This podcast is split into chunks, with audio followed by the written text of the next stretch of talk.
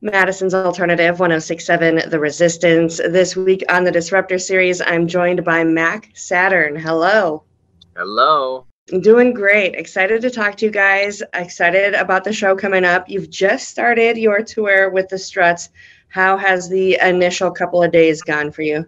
Well, we came into this thing with no expectations like we do with most things and it's just kind of exceeded any expectation that we could have set forth in the first place. It's already gone so great. Right off the bat, our show compared to the strut show, what we're both trying to go for, the elements, uh, uh they're very cohesive, and it's just a great show back to back, I think. And I'm really excited for the whole country to really be able to see them back to back and just get a really good show.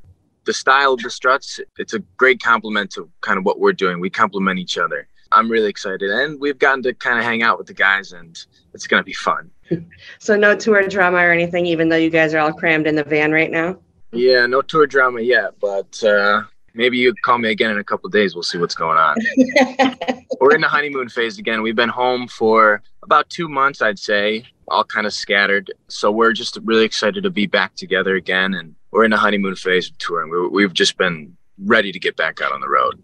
Is there anything that you are already like, oh crap, I forgot to pack that? No, actually, I was telling the guys, for me personally, this is the first time I finally remembered every single thing I, I need, all the way down to the blow dryer, baby. I don't know about the other guys yet, but we'll see. Uh, like I said, in a few days, there's going to be a lot that's get that gets revealed in these next two days. We'll see you tomorrow at the Sylvee. Okay. Details and trusted ticket link at ultmad.com for people who have never seen your show, you said that it complements the struts very well. What would you tell them to expect from you guys? Yeah, definitely high energy. Uh, we want to kick off the night, but we want to get people dancing and moving. You know, even if you don't know the songs, we're realizing a lot of people, especially the struts crowds, are not afraid to really get entertained and really move around. And so we just encourage you if you come and see us, just don't be afraid to move and dance because we play dance music. That's the biggest commonality between us and the Struts is they're trying to make people dance and we're trying to make people dance, you know, just naturally. Do you feel like there's a lot of crowd work with your shows, like a reciprocation between you and the audience? Yeah, I think each city's different, kind of like a first date every time we play the first song you kind of feel each other out and see what they're gonna be comfortable with and it kind of unfolds from there. Each song you can get them a little bit more and more. Being an opening band is very niche kind of art form and we've really honed in on it because we've opened for a lot of people at this point a lot of different crowds and a lot of first timers so we're used to that. We know how to read them and we like having that affect the performance. Like last night they really came out on the first song with us, they really came out at the level that we were at. And from there, you know, it just really took off. The crowd really got something out of us last night. And that's what can happen with this band. That's what's exciting about it. And that's something we realized just when we started touring recently is that a crowd can really take you somewhere, especially a new crowd that, you know, you've never been there before. And, and we really don't know any of these people in the crowd. And they're just right there with us like we've been playing to them for 40 years. So it's cool. I recently talked to Grouplove, who is opening for Pink on her tour right now.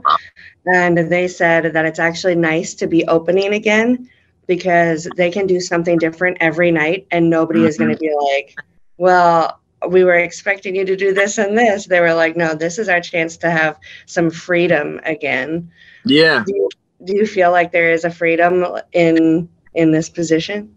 Yeah, it's funny you say that. I've been really thinking about that, especially after last night and when we played in Grand Rapids a few nights prior. I was really up while we were up there performing. I was really thinking, you know, this is such a different trip than doing a headlining thing because we just came off of our very first headlining tour. We did about 40 cities in, in the dead of winter in January to March, which was huge for us. You know, we made a ton of fans and we're already seeing people come back that us in Indy, they came back to see us last night. So it's already, you know, the headlining is so different than opening in a sense of I almost feel like you can have a certain type of superpower energy for that opening thing because you know you get you're getting 40 minutes and it's yeah everybody wants more time but if you only getting 40 minutes and you know you can go an hour and a half you can really put an hour and a half's worth of energy into 40 minutes. And that's what we're learning. And I think we're getting better and better at it each night. And it's just going to keep getting better and better. And the shows are just going to get crazier. So you said that you just got done with your first headlining tour. You guys in the grand scheme of things, are kind of a relatively new band.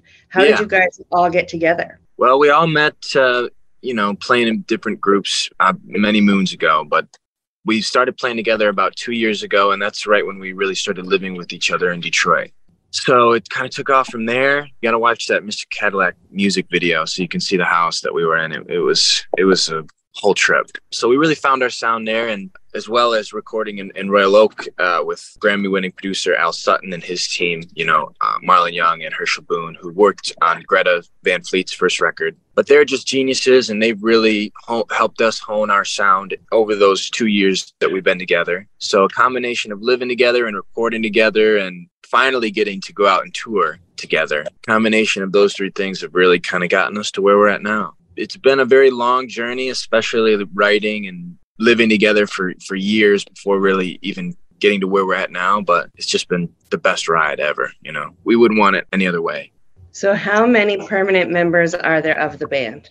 Well, they're all permanent. They're stuck with me forever, whether they like it or not. There's six of us. So okay. we've got uh, Nick Barone on, on rhythm guitar. We got Mike Moody on the lead guitar. We've got Jive on the bass, Jeff, and we've got Evan Mercer on the keys. And on the drums, we've got Angie.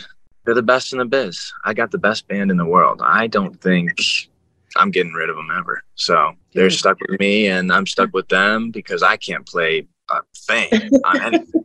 So yeah, they're all permanent. It's as permanent as can be, and uh, it's all right with us. So your debut EP "Until the Money Runs Out" came out last year, and you guys have pretty consistently been touring since then. Have you had time to work on much new music? Oh yeah, I think ever since we started uh, touring, we've been writing more prolifically. I'd say, um, especially Nick Barone, like I said, the guy who's on the rhythm guitar. He gets very creative in situations where we're out and about and getting into a lot of different stuff. And then when we're home for a couple weeks, he can kind of hone it in and really bring us a ton of different ideas and starting points on where to go from.